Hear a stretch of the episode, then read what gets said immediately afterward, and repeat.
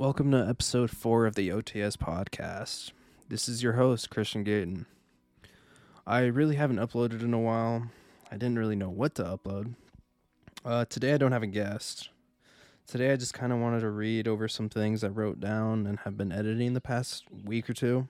It's just it's things I feel people should hear.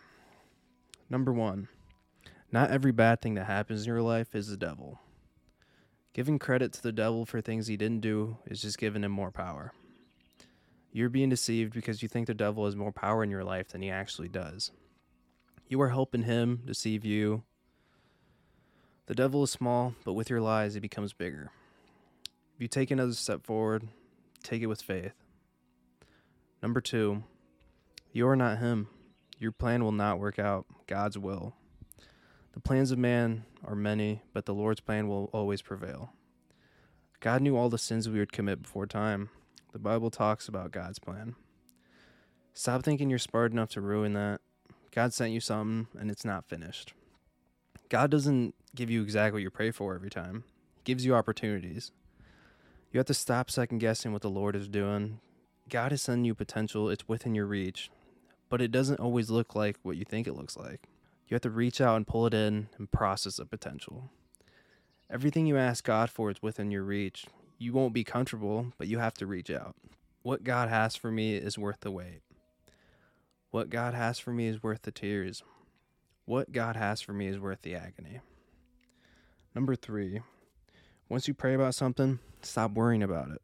Once you pray about it, you have given it to God. If you pray and still worry about it, did you really give it to God? Maybe the problem is your faith. It is not that we don't believe, it is that we think He won't do it. Maybe God won't do exactly what you prayed for, but He's going to give you something that'll give you a better result. Faith will make you get ready for something that isn't there yet.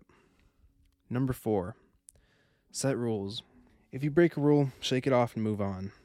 Try your best to keep your rules intact, but nobody is perfect, and that's something we have to come to a realization. Nobody is perfect. You're bound to break it eventually. Most of us aren't willing to go through the cross to get to the crown. Number five, talk to God. Talk to Him when you're happy, when you're upset, even if you're drunk or under the influence. Talk to Him. Talk to God when you fall into sin. Letting Him in after this opens you up. Be vulnerable with Him. God giving Jesus up, His only begotten Son, is the greatest love story ever told. Those are the five points I had written down for today that I wanted to talk to you guys about. And to cap it off, I want to just read what has become my favorite Bible verse Joshua 1 9. Have I not commanded you? Be strong and courageous.